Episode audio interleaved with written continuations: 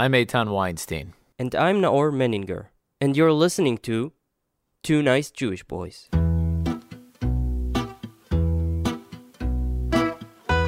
This podcast is made in collaboration with the Jewish Journal. Breakdown of the Palestinian refugee problem in 20 seconds. The year is 1947, and the UN announces its partition plan for Palestine, also known as Resolution 181. Promptly, the Arabs residing in the region open fire on Jews. Eventually, a war breaks out, and exodus, and the exodus of 700,000 Palestinians ensues. Maybe it was a little less than 20 seconds. This has turned into one of the most controversial debates in modern history. What caused the Palestinian exodus of the years 1947 to 1949? There's the mainstream Zionist narrative, more or less, that Arab leaders urged the Arab population to leave. There's the mainstream Arab narrative, basically Zionist and ethnic cleansing. And then there's Professor Be- Benny Morris. Now, buckle in because this is slightly more nuanced than the stuff you might be used to hearing. Professor Benny Morris is the professor emeritus of history in the Middle East Studies Department of Ben Gurion University. He's the author of several books, as you can see, uh, including The Birth of the Palestinian Refugee Problem, 1947 and 1949, and also the book 1948. And he's a pretty cool dude. So we are thrilled to be joined by him in his home this evening to talk about some history. So let's get started maybe with uh, a term that others have used to coin you, which is uh, a new historian. How do you. It actually was a, a term I coined. Ah, O- old historiography, new historiography, old historians, new historians. What's that about? And that was a sort of a definitions in um, which I coined, I suppose, in 1988 in an article which was published in Tikkun in America, in which I said that the historians more or less uh, Israeli historians from the 1950s, 60s, and 70s basically pervade an old official Zionist historiography. And in the 1980s, with the opening of new archives and um, uh, the, the attainment of maturity by a, a, younger generation of historians, new historiography, which meant revisionist historiography, had come into its own and was being published. And so mm-hmm. there was this divide between the, the old and the new, which of course the old old timers didn't like. And what was the old timer, I guess, basic history of well, the, Aaron? Well the basic history was the Jews were right, the Arabs were wrong, the Jews were good, the Arabs were bad. We came here with goodwill so in our right, heart. The right history. Yeah, we we came. No, well, it, was the left wing also which pervaded this. We came here to establish a nice state among Arab neighbors. They didn't uh, react nicely to us, and eventually they started killing us. And uh, we had to defend ourselves. And um, uh, one of the byproducts of that was a creation of a large Palestinian refugee problem. And how did you rebel against that? Well, uh, ba- basically, we looked at the documentation. It was me and uh, some other p- other historians, Avi Shlaim and so on. We looked at the documents, which had never been opened, hadn't been opened before the 1980s, and uh, that showed a more nuanced um, um, picture of what had happened in the years pre- pre- before 1948 and in 1948 and in the years following 48. And the nuanced picture showed the Jews sometimes did nasty things as well. The Arabs did nasty things. Uh, sometimes the Jews acted wisely. Sometimes the Arabs were unwise.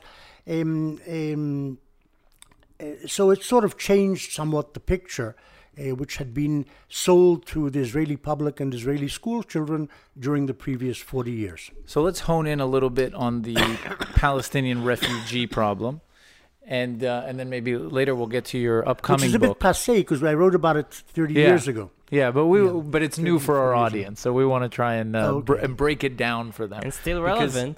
It's Because- still relevant. yeah, unfor- yeah. I think that I think it's a, it'll be news to a lot of people. I think that when I was first introduced to not too long ago to to your lectures, um, I had for years actually believed the idea that Arabs had urged Jews to leave their uh, homes, and then they would you know Arabs promise had urged Arabs. Arabs. Sorry, Arabs had urged Arab Arabs leaders had urged Arabs. yeah. had urged Arabs to leave their homes on the promise that they would return to, you know, a conquered uh, homeland. Yeah. Um, and that that not apparently is not.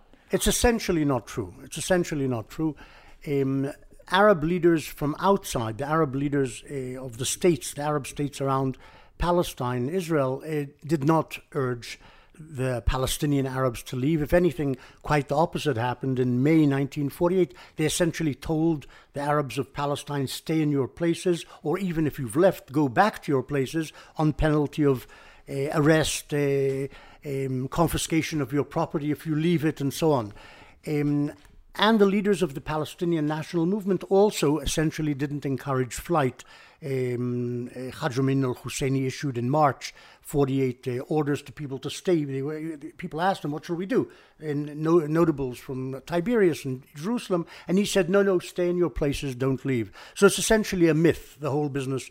But every myth has a core of reality in it, of truth.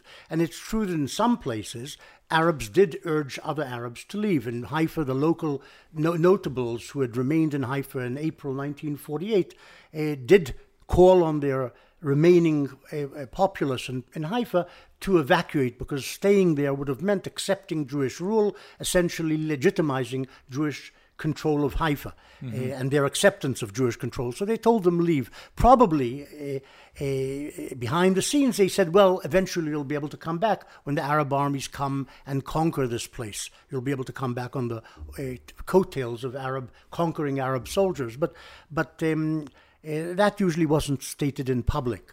Um, and there were other places, villages along the coastal plain near Jerusalem, in which the elders in the village or the militiamen in the village told the women and children to evacuate because they didn't want the burden of protecting the women and children uh, in combat zones. Uh so they said leave. And that, of course, contributed to the um, creation of the Palestinian refugee problem because it had a, an effect which they didn't hadn't considered. If you tell your women and children to leave, they leave, and then you have less to stay for you, the fighters and mm-hmm. the young mm-hmm. men, right. have less reason to stay because you don't have to defend anybody. So mm-hmm. you leave more easily than had they remained. So, so, but it worked that way. So, there, and there were certain villages which were instructed to leave also by Arab commanders, uh, Egyptian commanders, Jordanian for tactical reasons. They didn't want villagers uh, caught up in the middle, uh, you know. Um, uh, as a obstacle to their own plans to, to you know advance or whatever. Uh, but essentially, people left, and, and there were places, of course, where Israeli troops did expel Arabs, and there's no argument about that. Certainly not after the revelation. But it, was it anecdotal, or was it significant? No, no, it was significant. It's not uh, marginal. There were, um, from Lida and Ramle in July 1948, something over 50,000 uh, Arabs were expelled. They were told to leave. You've got a couple of hours, get on the road, and go to Abdullah. Was it illegal, though? What do you mean illegal? I mean, is it considered? Was it policy? Isn't considered a war crime in international I law? don't know. Look, I'm not. I'm, I'm not okay. a lawyer. I don't know what's a okay. war crime and what isn't. If you mur- line up hundred people on next to a wall and shoot them, that's a crime. I don't have to be yeah. a lawyer to understand that. But whether if you expel a population from a place which has attacked you or is about to attack you or is behind your front line and you can't endanger your front line because they're on your lines of communication, is that legal or not? I don't know. It, it's not really relevant. But there were expulsions by Israeli troops uh, of Arabs in 1948, the most prominent being in Lida and Ramle, with Ben Gurion's authorization, direct, uh, immediate authorization. We have the command. Yeah, gave. Rabin said he told us expel them, or he said with a gesture. So there is meaning no expel one them. document with that. No, there's like... a series of documents. There's do- documents. There's what Rabin said. There's documents at the time in which Rabin tells uh, the local commanders orders them expel the population of Lida and Ramla, man, woman, and child, and then tell me you've done it. And then the, the local commander uh, of the Iftach brigade cables him a day later, says we're expelling them, and a day later says we've completed the expulsion. So we've got the whole uh, documentation of the whole thing. Sorry for being pushy about it, but it's really interesting. Is there a written signed document by Ben Gurion no. ordering. No. There is no. You're such. talking about a, doc- a, document saying expel the Arabs from Palestine. For example. No, there was never okay. such poli- such a policy. Inter- the, there was never a overall policy, as the Arabs later maintained, of expelling the Palestinians. That wasn't government policy. Was never decided in cabinet. Was never decided in the Jewish Agency executive before. Was never decided by the chiefs of staff or the general staff of the IDF or the Haganah before them. Uh, so there was no policy, but there was a, an atmosphere from April 48. Let's get rid of as many as we can, get rid in the sense of getting them out of the country. Um, so that they won't be a bother to us militarily while the war continues, and politically and militarily after the war ends. they won't be a potential fifth column. So it's better to have as few Arabs as possible. But it was never translated into official policy, which meant Ben Gurion hinted and winked and told some generals as few as remain as possible, and some generals accepted it, and some didn't act accordingly. And we have, at the end of the war, a fifth of Israel's population is Arab 160,000 Arabs, 700,000 Jews in the state of Israel 1949. As Right. a result of no policy, they leave a lot of Arabs in place.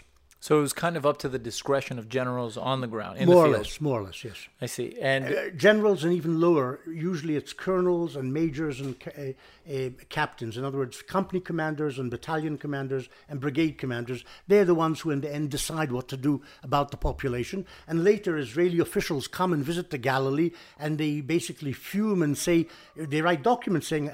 The, some places they kicked out the Muslims, some places they left them, some places they kicked out Christians. Chaos. Yes, chaos, exactly. Everybody did what they felt like. So let's let's make some order of this because I want to understand it kind of because I feel like it's hi- uh, neither here nor there. It's like a bit of everything happened. That's what history's like. Yeah, yeah. It's not usually 100 So- you know, straightforward. so what kind of in what stages did it happen and what amounts left when? Do we know that? We, I, I, in my books, I, I more or less um, um, chronologized it. I, I explained what, what the stages were, and there were sort of four stages in the creation of the problem, in the departure of the Palestinian Arabs from their homes. Most of them, incidentally, ending up in other parts of Palestine, not outside Palestine. So, in that sense, they're not even refugees. A refugee is defined as somebody who leaves his country, not his home, uh, to move to another part of the same country. But anyhow. There was an initial stage which is important between November 47 and March 1948, in which the upper class of the Palestinian people, essentially upper class of Jaffa, Haifa, Jerusalem, fled with their families. And this sort of left the Palestinian Arabs who remained, the bulk of the Palestinian Arabs, leaderless, because the the political nation, the upper class, had departed. The lawyers, the doctors, the politicians, uh, the, the, the military commanders, most of them had fled by the end of March. Um, the second stage uh, was a mass departure during April, May, June, in which something like 200,000 or 300,000 Arabs fled their homes. Um, and then there was a third stage during a series of Israeli uh, military offensives in uh, July 1948, in which some of them were from Lydda and Ramla, who were expelled. Others fled from the Nazareth area, not being expelled, but fled um, when Israel conquered these areas. And then there was a, a fourth stage in October, November, when Israel, Israel went over to the offensive both in the Galilee and in the south, and another two, three hundred thousand essentially uh, were pushed out of their homes by military pressure. Uh, here and there, there was advice by Egyptian colonels telling the people in Ashdod or Isdud to leave, but essentially it was because they were being attacked by Israeli troops, their homes and villages, and, and, and so they fled. Nobody wants to get killed by falling shells. It's, it's Those are the four stages. so how many how many are we talking about? 700,000 is a rough estimate. Nobody knows exactly how many. The Arabs at the time said a million had been expelled. Israel said 500,000. The UN said 700,000 plus, and that's probably the number. That's though historically speaking, it's not an uncommon thing when we look at wars throughout the 20th century. Wars say, which right? involve civilian populations, uh, you end up with a, um, a civilian flight. Uh, usually, or not usually, I'm not even sure if it's true usually, but often civilians are allowed back. When Paris is taken by the Germans, as the Germans are about to capture uh, Paris in May, June 1940, Five million Par- Parisians or Frenchmen around the Paris area flee southwards, but almost all of them return to Paris. The difference here is that Israel, from June 1948 onwards, and this is consistent, unlike no policy before that, but from June onwards, there is a, a government policy not to allow refugees to return. Right. And that's implemented along the borders. In other words, you shoot people who try to cross it back into Israel. I can't help but uh, remembering I heard an interview with Rafi Eitan, who was a commander, uh, right at the 48 war, and then he was chief of uh, Mossad, and he used to say No, no, Rafi Eitan, he wasn't chief of Mossad, No, he but he wasn't. in the Mossad. you're talking about uh, Rafi Amasriach. Rafael, no, Rafi Uh, yeah, yeah, yeah, yeah. Rafael Eitan is another guy who was the chief of staff of the army. But his name is Raful. Ra- but his na- uh, but Rafi Eitan. Yeah, there's two, Ra- Two there's Rafi, two yeah, Rafael yeah. Eitans. So One of them Rafi was in the Eitan- Mossad for a while. Okay. And and uh, So go ahead. Eitan, who was also in the Eichmann kidnapping, Yes, he exactly. used he said in the interview, what a mistake we did. We should have pushed more out. So many of that generation, I think, also felt that way, and and like you said, regretted in a way. And in a sense, ironically, lots of the things that's, that there is going on now, you can draw a line from those decisions made by back then by these middle class soldiers and what is happening today in our geopolitics and it's mind blowing yeah no you can, you can say that if israel's arabs had not remained in israel and if the West Bank Arabs and Gaza Arabs had not remained in the West Bank and Gaza but had crossed the Jordan in 1948, Life things would, would things would have been less complicated for Israel and perhaps even easier for the Palestinians in some way. Also, but that's not how it ended up. Yeah, and you also I read some quotes from you saying uh, about the current uh, Arab Palestinian Israeli citizens about how our relationship with them is so complicated and some rough quotes. Do you still stand behind the? And I don't, I've never changed my mind on things. Um, I change my mind about things if I see documents which show me the opposite of what right. I said before, and I haven't encountered that. Um, what I said is that Israel's Palestinian um, minority, especially insofar as it identifies with the Palestinian national cause, which essentially is to get rid of Israel, um, uh, are a potential fifth column. They were the, they have been since 1948 and remain so. Um, some of them have become Israelified, some of them have become westernized, but in general, they somehow identify, and it's natural, if you like, with their brothers across the line in the West Bank, the Gaza Strip, and the, the uh, refugee camps in Lebanon, Syria, and whatever. And these people want to get back from the refugee camps. They want to come back to their homes and lands in Palestine. And essentially, the Palestinian people believe we are a set of robbers who've taken their lands and houses, and we should get out and they should be restored to their lands and houses. Uh, and they should be sovereign in all of Palestine. That's essentially the Palestinian ethos and the Palestinian desire. It's said openly by the Hamas, not so openly by the Fatah, but this is what they would like. And Benny Morris of 1986, 7, 8 would say the same thing? Yes. the same thing? Yes. That's so interesting because I read about your life story. no, I've always been a Zionist. I've always believed we should have a state here, but I've always understood the Palestinians want us to get out of here. They want to uproot us. I think what Naor is getting at is a lot of people kind of, and I'm sure you've seen this, say Benny Morris went through a conversion. Yeah, it's not true. You don't feel that okay. way. Well, what I would say is this I would say that in the 1990s, when Arafat seemed to be inching towards, as the head of the PLO, seemed to be inching towards a settlement, a two state settlement, an agreement to partition the country with a Jewish state next to an Arab state, and he signed the Oslo Accords and uh, supposedly recognized Israel's existence or legitimacy.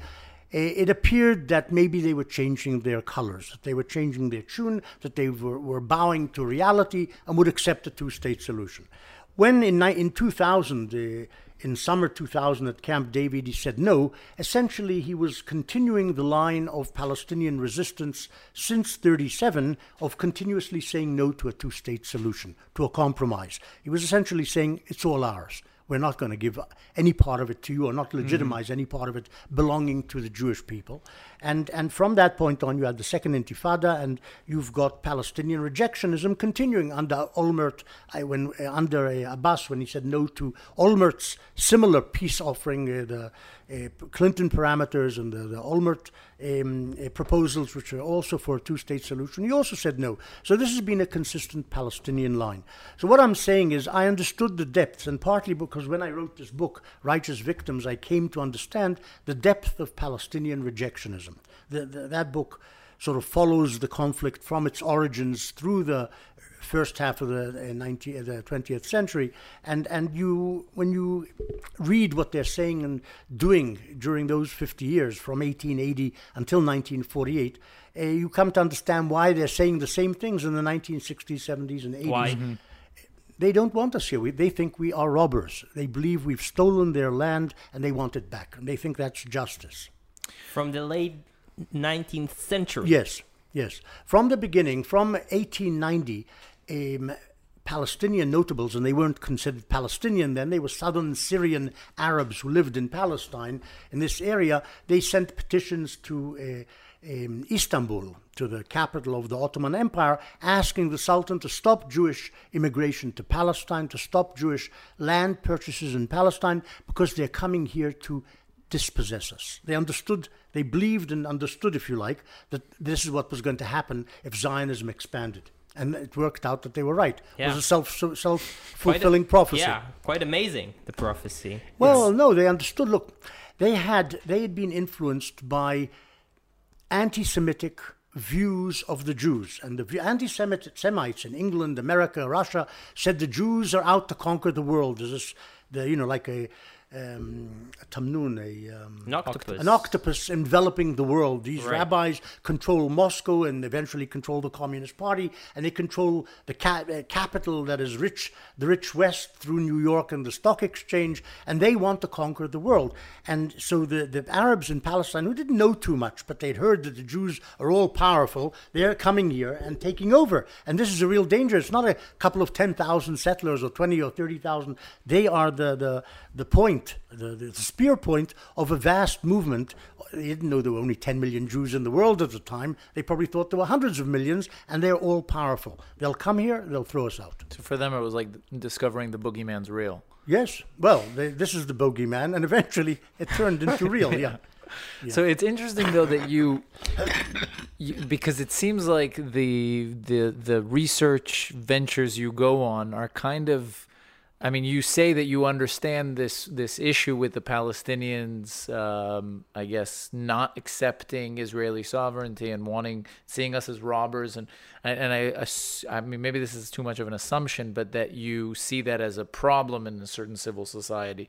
But you still kind of make a point of it to, to, to research their claims and you name the book righteous victims which is interesting that you're righteous victims in, in the book, and it's not spelt out, but uh, most people understand it refers to both sides. Ah, okay, the victims are both sides. The. Jews are victims of the outside world, But- anti-Semitism and so on, and end up coming here uh, because of that. Not because they Yeah. want to dispossess somebody, but they want to possess something. Still they don't do abroad. yeah still so though it's it's but Arabs are also victims, of course, of Zionism. yeah The Palestinian but Arabs. but still so i wonder what it is that you feel like draw because obviously i mean as a historian you're concerned with i guess the obje- objectivity and, and and you would call it dry facts but something drives you to, in a certain direction to be interested in something i wonder what it is that drives you to research Well, I, I think the of, truth is the thing which interests me, not justice, Okay. but truth. In other words, eh, I mean, I have my own views of what is just and what isn't, but that, that's not really what you'll find in the book. What you'll find in the book is an effort to get to the truth of what happened, what happened in certain places, what happened overall in the conflict, and so on. Um, and this, incidentally, is also what I, I think we, we've done, uh, myself and my fellow um, uh, author in this book on Turkey, is what we've tried to do with um, the tale of Turkey and its Christian minorities at the end of the 19th, beginning of the 20th century. We'll talk So- about it in a second. Yeah. So you're saying, I guess, is it that you look for places that you feel are clouded in in myth, and you want to kind of bust through that and say, okay, I, let's wouldn't even find say a- that. I'd simply like I, I'd like to get the story straight. That's what interests me. To, to get what is really true. And people were saying this about that, and other people were saying the opposite in terms of the Arab-Israeli conflict or the creation of the refugee problem. The same applies to Turkey, if you like, and what happened to the Armenians or the Greeks or the Assyrians. There's this version, and. I'd like to see what happened. So you go to the documents, you try and find out what the documents tell you happened, and then you present it. And that's what I we did. I did in nine or ten books on the Israeli-Palestinian conflict, and what um, I've tried to do with my um, fellow author in the new book on the uh, Turkish problem. So maybe we'll talk a bit about. Yeah. Uh, can we can we say the name? Yeah, yeah. The name is. Um, it's already been published. Uh, that is the advertisement by Harvard University Press uh, in its. Catalog for April has- when the book is supposed to come out it's published the name so that's it's all So it's called on the the, record already um, The Thirty Year Genocide. Yeah, and uh, the, the, the subtitle's important. Turkey's destruction of its Christian minorities, 1894-1924. Which are the Armenians? Or? Well, it's the Armenians, but also the Greeks and the Syrians. right. Everybody The seems to focus on what happened to the Armenians during World War One, but the, the fact is, it's a 30-year process and involves uh, Greeks, Armenians, and Assyrians. Syrians. But the Armenians Armenians. were Christians. Armenians and Greeks Okay. and the Syrians, all Christians. Yes. So the point of the the point of what happened is the the Turks were essentially interested in ex- getting rid of all their Christians, Yeah. either by mu- murdering them or by expelling them, and that's what they did So- in this 30 year period. So no flights for you to Europe in, with a connection in Istanbul. I, in I don't next- think so. I think I'll have to skip Yeah. Istanbul in the future. Yes, you're right. It's it's it's actually mean, worse for my co-author. You like your head It- on, on How the- co- yeah, yeah, I'd like them to remain attached. Yeah, but but but um, it's worse for my my worse for my. He's uh, Turkish. He's not Turkish, but he is a Ottomanist, and he's Okay. always worked on Ottoman files, etc. Right. In Istanbul, he was even married to a Muslim Turk for a while. the kind who end up in the jail no- Uh, nowadays. were probably worse than a jail, maybe a bit like Ka- Ka- Khashoggi or whatever his name is. Yeah. Um, buried in Yeah. pieces in the Ye- garden. yes, I, I would Um, not. I would not recommend either of us to visit Turkey in the near future. Yeah. Okay. No, but it is, you know, it's quite an important issue. Even here in Israel, we debate about it from time to time. Maybe it will also help and push because in Israel we ne- we never recognized, right, officially. Well, I don't think it's. I think Israel has been immoral in not uh, officially recognizing the Armenian genocide. But as I say, the genocide encompassed hundreds of thousands, maybe as many as a million Greeks and Assyrians, as well as a million Yeah, Armenians. But do you use the word Holocaust in the book? no, it's, the word is genocide. It's a, Never The Holocaust. Holocaust. Well, actually, the the I was surprised to find in looking at the documents, and I've been doing this for the last eight nine years. We've taken a long time to write this book. Um, some American missionaries used the word Holocaust in relation to the Armenians in the sense of what the Holocaust actually means. It means a large fire, a conflagration. That's what the word means. In English? No, in Greek, it's a Greek word It's a Greek. Uh, which is used in. English, but it means a, a fire, a large fire. Really? And the Amer- the Armenian, the um, American missionaries used it because the Turks quite often put hundreds or thousands of Armenians in churches and burnt them. And this was called a Holocaust. Also, yeah. Also, then the Nazis place. did the same. No, they didn't. The Nazi, well, some people did the same, but Yeah. the Nazis essentially either shot people or gassed them. Yeah, but there were there were There were places where yeah. people were burnt, but often the- by often by Ukrainians and Right. Poles rather than Yeah. Germans. The Germans didn't actually, I don't think, go ahead and burn people in synagogues. What they did was they assembled them and took them to Yeah, camps and killed too- them or ghettos messy for and killed Germans them. to just burn it was more orderly, but it's true that in Jedwabne and places like that in Poland, the locals uh, mustered the people in a, uh synagogue and then burnt them. Yeah, this is yeah, yeah. So, can you give us a little bit of a rundown? Give us the 30 year genocide in 30 seconds. No, I'm kidding. But give us, can you tell 60 us, seconds. what, I mean, what happened specifically with each community, with the Armenians, with Well- the Greeks, and with the Assyrians? It's it's it's it's it's complicated and quite simple. The successive uh, Ottoman Turkish governor governments between 1894 and 1924 wanted to get rid of their Christian minorities because they regarded the minorities as destabilizing, potential knife in the back fifth columnists, uh, and they wanted a pure Turkish Muslim state. That's what they wanted. This is what Abdul Hamid wanted, the Sultan, uh, in the 1890s. This is what the CUP or Young Turks wanted during World War One, and this is what Ataturk wanted in period 1919-1924. And to this end, they, in uh, staggered bouts of massacre and expulsion and forced conversion of tens of thousands of people, uh, and mass rape also, uh, uh, and abduction of women also in their tens of thousands, they uh, essentially got rid of their three large um, Christian communities. Nobody knows the exact numbers, but probably there were initially in 1890 2 million Armenians, 2 million Greeks, and about 600,000 Assyrians living in the area we call Turkey today. Uh, and they essentially got rid of them. They were 20% of Turkey's population in 1890. They were less than 2% of uh, Turkey's population in 1924. Got rid, What? killed. When They you were, say well, no, they did both. They both killed large And numbers expelled. and they expelled large numbers. With the Armenians, they probably killed more and expelled less. And with the Greeks, they expelled more of them and killed less. But we're talking in the hundreds of thousands of m- murdered people so in both why? cases. And in in the. Armenians, almost a million, you said. Well, and probably perhaps. a million. Over the 30 year period, it's probably a million Armenians. It's probably something less in Gre- terms of the Greeks, and it's probably about 300,000 in terms of the Assyrians. why?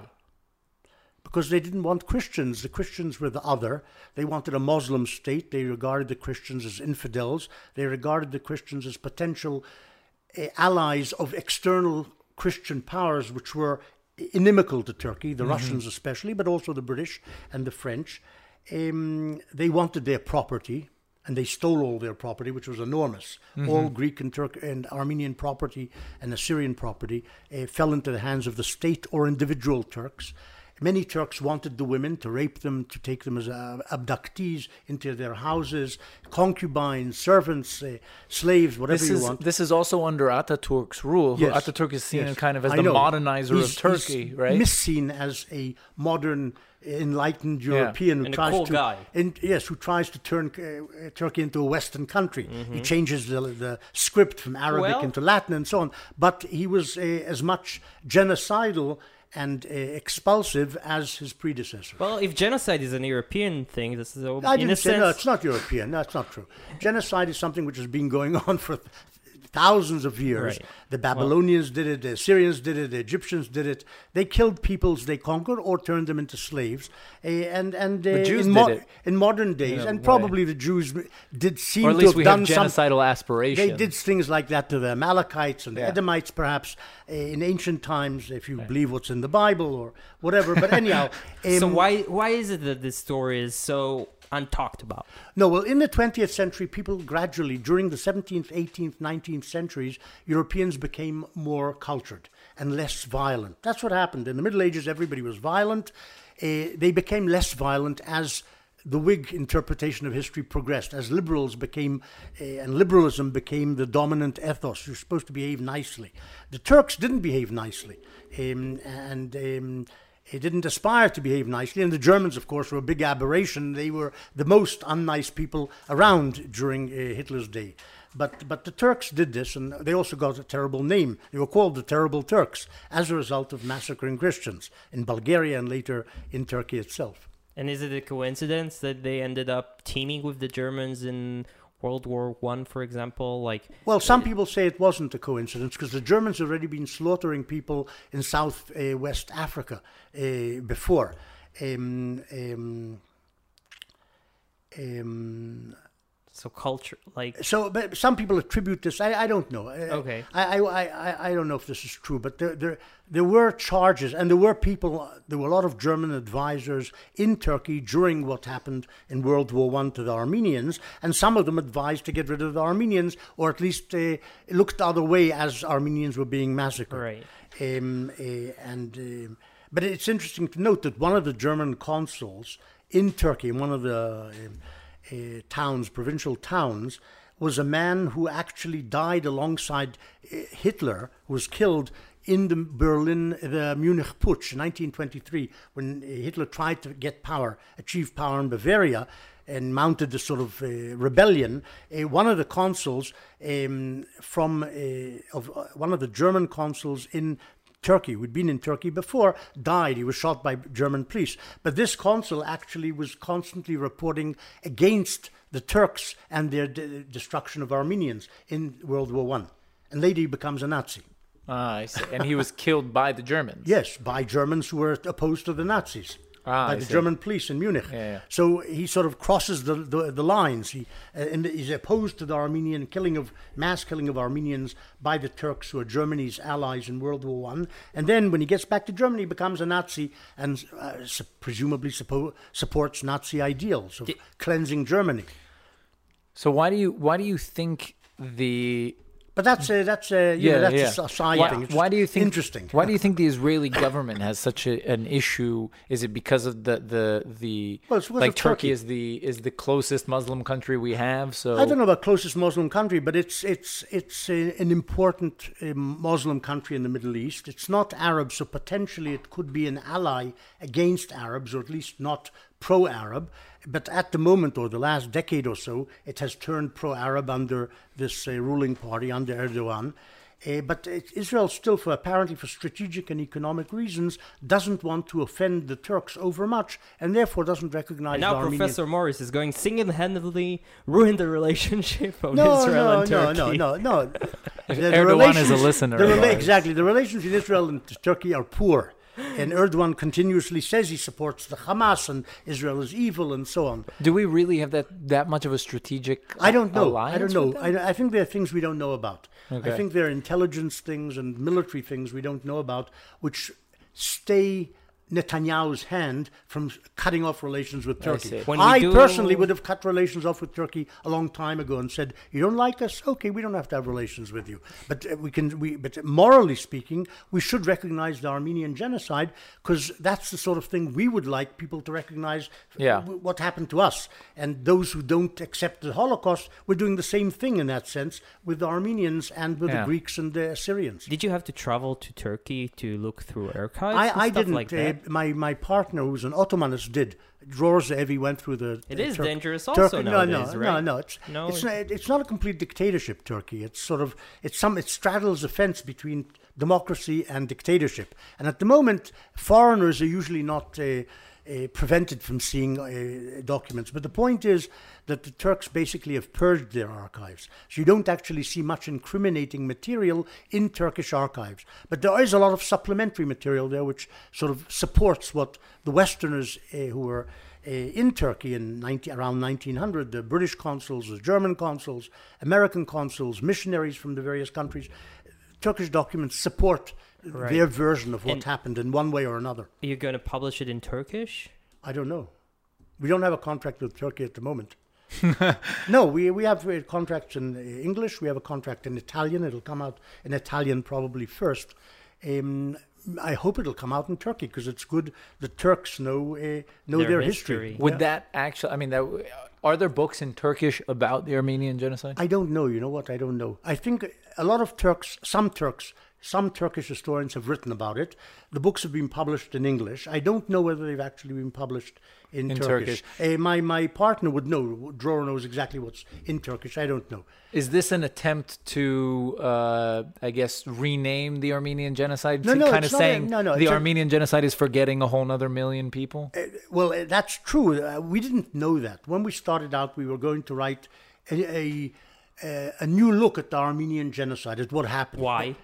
Because it interested us. Because, Okay. as I said, it was controversial. We wanted to sort out the facts from the fiction. Okay. What is the true story of what happened? But as we got into it, we saw it's a much longer and deeper story. It's a 30 year story, not a two year story. And it involves other peoples as well Greeks and Assyrians and various um, successive um, Turkish governments, not just one government. Um, so it's essentially Turkish policy over those 30 years, not just one aberration by some colonels who were running the government in 1915. Before we go, Professor, I have to ask you this. Uh, why did you sit in jail in 88? Uh, because I refused to serve in the IDF uh, as a reservist. Why? Why? It's a curveball. Well, the first, no, it's not. The first Intifada uh, was different from the second Intifada. You grew up maybe remembering the second Intifada. yeah, we know maybe. nothing about the first. The first Intifada you don't know anything about. So from 1987 until 1991, the Arabs in the West Bank and Gaza essentially wanted to throw off the yoke of Israeli military government in the West Bank and the Gaza Strip. They may have also in their hearts wanted something beyond that, just to get rid of the Israelis from where we're you know, sitting on top of them. But th- their official stance was this is against military occupation and its burdens and its uh, trials and tribulations, and we we, we want to be free. And um, I, I thought that was quite legitimate. Uh, I understand why Israel has been in occupation of the Arab territories, Palestinian territories, since 1967. We had nobody to give them to. We were willing to trade, but they weren't willing to trade. That was how it was under the Labour Party. It isn't the situation today, but but uh, at the time I thought uh, they have a legitimate grievance, and I'm certainly not going to take part in suppressing a popular uh, revolt, which wasn't an armed, lethal revolt. It was basically using uh, stones and protests and uh, uh, strikes and But didn't I mean people did die? No, yes, but not first- very many, very few. About a thousand Palestinians died, and maybe several dozen Israelis. Uh, and there were a few Hamasniks who were shooting people, but this was rare. It was the Yeah. exception. During the first Intifada, it was basically a civil was a peaceful- revolt. peaceful it was semi semi peaceful revolt, but non lethal. That's the point. The second Intifada was very lethal. 13, 1400 Israelis died, um, uh, and there was a lot of shooting and killing and uh, bombing, etc., etc. And the point in the second Intifada was that you felt that it wasn't just to get, throw off the Israeli military occupation, it was basically to get rid of Israel as well. That's what they really wanted to destabilize Israel and make it uh, disappear in some way. it wasn't a realistic aim, but but you, you could sense that, and it was also spearheaded by the Hamas. Whereas the first uh, the first Intifada wasn't spearheaded by the Hamas. The Hamas was a ma- marginal uh, participant. It was essentially a Fatah uh, um, um, campaign. So would you approve an objector nowadays? No. Uh-huh. Because I think the thing has moved to a different stage in which it is really for the Palestinians um, a struggle to get rid of Israel as well as to get rid of the occupation. Even though they, of course, stress we want to get rid of the occupation, they're essentially aiming further than that. They're aiming at Tel Aviv, Haifa. But now um, you say that they always were like that, right? Yeah, but it didn't seem so during the first Intifada. Right. I'm saying that historically speaking, the Palestinian national movement wants to get rid of the Israeli Zionist national movement. So, were you and wrong to, to object? in your opinion? Well, no, you, you have to put you have to put yourself in people's shoes in a specific set of circumstances, and in those specific set of circumstances, no, no, no, no, they weren't shooting at us. We were killing Palestinians who were throwing rocks, which essentially didn't endanger anybody. Maybe one or two people died from rocks, but not much more than that. Um, and we were killing large numbers of them. Uh, so I thought that was wrong. Okay. Fair enough. So, so, before we go, we have a collaboration, as we were telling you, with the Jewish Journal, uh, jewishjournal.com. Um, they are a news source out in LA. Uh, they have great columns, so check them out. Yes. Um, and uh, we accept donations, so guys, go to 2njb.com slash donate and help us out. Uh, please, because we do it on our free time. And, and of course, check out Benny Morris's yes. books. It, the new book is coming out in English in April in April, uh, and all the other books. Um, we'll and you can links. check out also his lectures online. There's some lectures. Okay. I don't know if they're legally online, but you can check them out. I don't make any profits. So it's probably illegal. um, but uh, really, check out Benny Morris. We urge very interesting stuff. Yeah. Um, Thank you so much, guys. We do videos now, so you can watch it. You can watch us. so check it out on our Facebook and YouTube. And that is it. Thank you so much, Professor My Morris. Pleasure. Thank you. Thank you.